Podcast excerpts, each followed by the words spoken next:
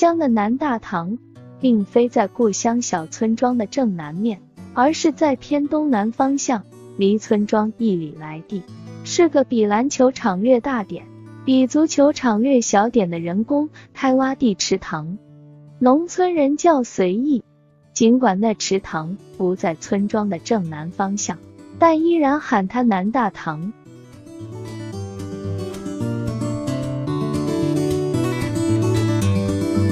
池塘不等同于河沟，河沟是个有来头、有去处的行洪泄洪的地方，往往互相交集，通往大河；而池塘只是个蓄水的所在，大多都是和外界的沟河不相往来，宁静的在那里修身养性。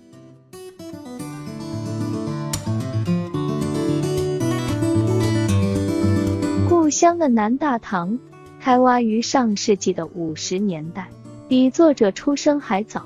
到上世纪的七十年代，作者十来岁时，他都已二十多岁了。一岁年纪，一分见识。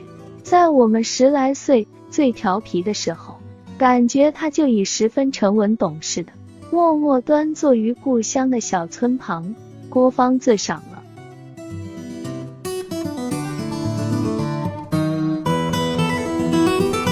南大堂长方形，东西略长，南北稍窄，南北两边较为平坦，东西两边挖塘时堆出两个老大老大的土堆，土堆上长着许多许多的洋槐树，也不知那槐树是村民所栽，还是自然生成。十来岁的我们不会在意这些，看过打麦场上放的电影《南征北战》后。村里的小伙伴们便分成两派，一派是守军，杨槐树下居高临下的趴着，手里的长木棍不停的抖动着，嘴里还不住的喊着哒哒哒；另一派端着树枝直往上冲锋，土坡很陡，有时会把我们滑倒，摔倒了便会被杨槐树下的小伙伴狂吹上好多天。看看。俺的枪法多准！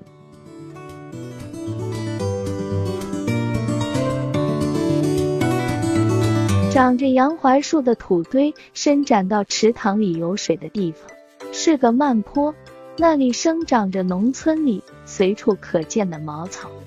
那时候农村的生活条件还不是太好，春天一到，母亲便会给我们备好竹篮，让我们去土堆上采槐花。那杨槐树是我们经常爬上去观察敌人小伙伴的哨所，所以采起槐花来也十分得心应手。采槐花时，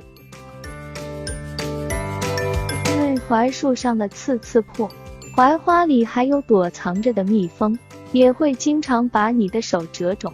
碰到这种情况时，我们还会撂挑子罢工，跑到池塘边的慢坡上去拔毛地的吃。那毛弟弟长在茅草的嫩芽里，吃到嘴里微甜嫩滑。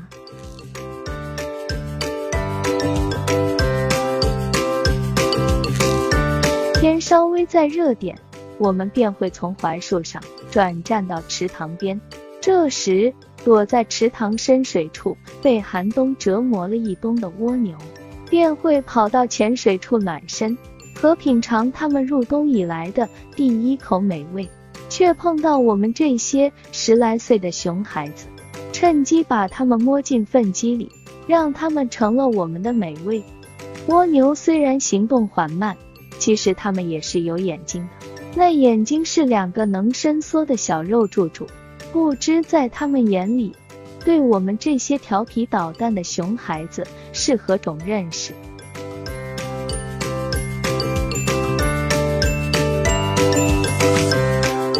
许是小时候无忧无虑，感觉时间过得非常快，春天一眨眼就过去了。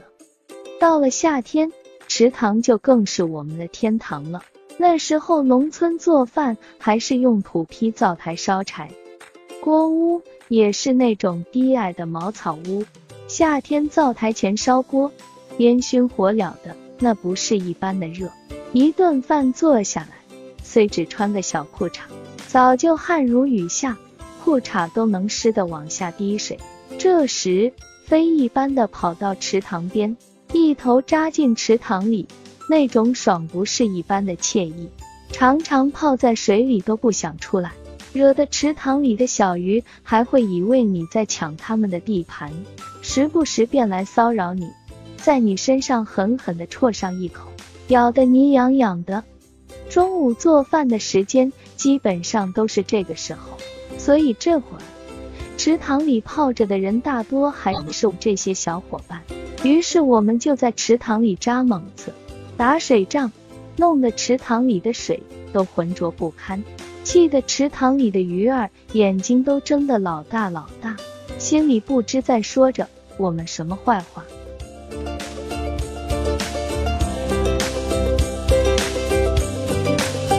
秋天，水凉了，这时候地里的花生经一下的生长，比颗粒饱满到沉甸甸的了。连秧薅来，池塘里涮干净，就得剥了吃。那种好吃，不是一般的味美。花生有茎和花生秧相连，无论你怎么涮都不会掉落。更有那种叫小胖子的花生。吃到嘴里非常脆甜。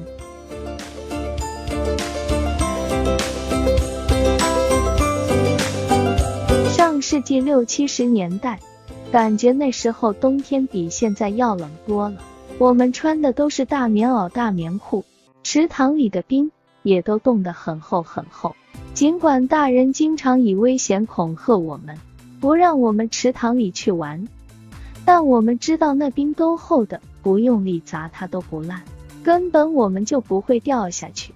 于是我们就把大人们的恐吓置若罔闻，偷偷跑来池塘里，旁边砸来巴掌大的小冰块，粪铲子用力在冰面上画条线，小冰块放在线上之后，脚用劲踢那小冰块，由于冰面很滑，那小冰块会飞一般的向前滑去，力气大的踢出的小冰块。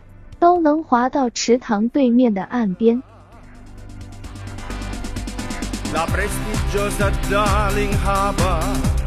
那时候我们虽然小，但争强好胜的心可不小。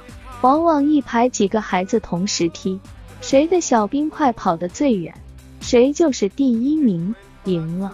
会坐在早就准备好的一块砖头上，让最后一名输了的孩子推着他。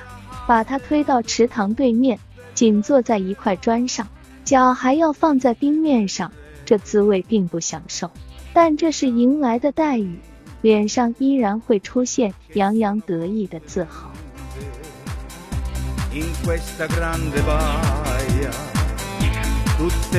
那时候，我们一年四季都离不开池塘，感觉自己就是在池塘边长大的。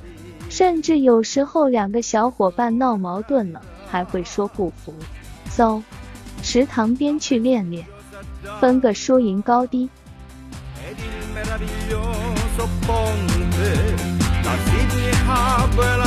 高中毕业后，作者就当兵去了，退伍后被分配在了城里工作了，很少再回故乡。听说故乡的那池塘如今还在，但水已没有了。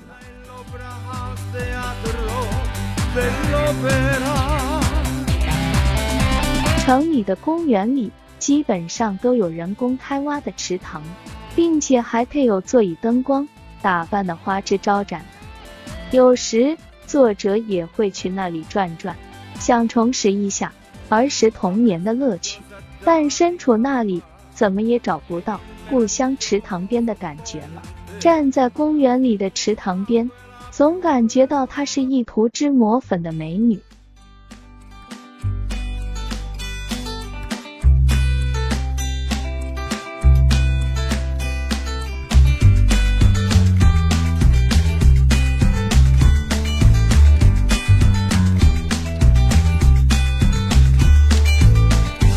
感谢收听，再见。